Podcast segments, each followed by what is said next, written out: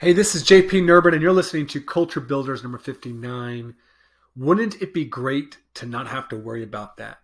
It's Leadership Thursday, and I was recently reading uh, Bob Goff's book, Love Does, and he says in there, early on in the introduction, something happens when you feel ownership.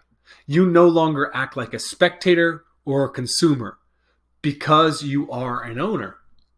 Faith is at its best when it's that way, too. It's best lived when it's owned. The quote just hit me from the book, right? While he's talking about faith, I know it also applies to teams and to players. I've talked a great deal on previous leadership episodes about leadership development um, and how it's about empowering players to lead. And empowering players to lead means giving them ownership, but also guiding them, supporting them, and walking alongside them as they take ownership, as they fail along the way.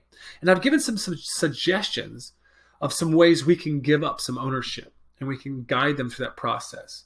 But another great activity for us to do is this just reflect and list out all the things about your job as a coach that you don't like to do, especially those that you don't like to do yourself or that shouldn't be necessary for you to do.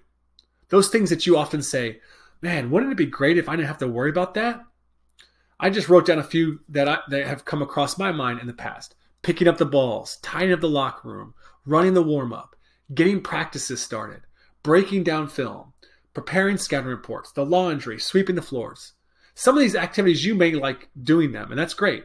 So maybe you continue and maybe you don't. But the idea is this don't just create a chore list or responsibility list and just hand over these responsibilities to your assistant coaches and the players and then walk away. No, that's not empowering. That's not supporting them. Sometimes assigning that task or that role or whatever means that you do it with them and you continue to do it with them. And a lot of times that's the way it looks like. Right? Other ways is to assign these tasks to players, to leaders, to coaches, and to walk with them in a very special way. For instance, it could look like this. If you were to give the warm up, right? Give the, the give the players the warm up. Maybe the first time you show them how you want it to be done. Then next, you ask for suggestions on how it could be done better. You start to empower them with feedback. After that, give them the role of running the, running the warm up. Say, okay, I like that suggestion. Why don't you incorporate that with the warm up the next practice? Then the next practice, they do it. And after the warm up is done, if it's not done up to standard, to your standard, then ask them, was that acceptable? Okay, maybe it was or wasn't. How can you make it exceptional? Then, maybe if it's unacceptable, have them do it again in that practice. If it's acceptable, but not exceptional, maybe have them do it again next practice. And after a while, you'll be amazed because you'll start to see and you'll start to be saying, you'll start to see some, you know, them take ownership and do an exceptional job.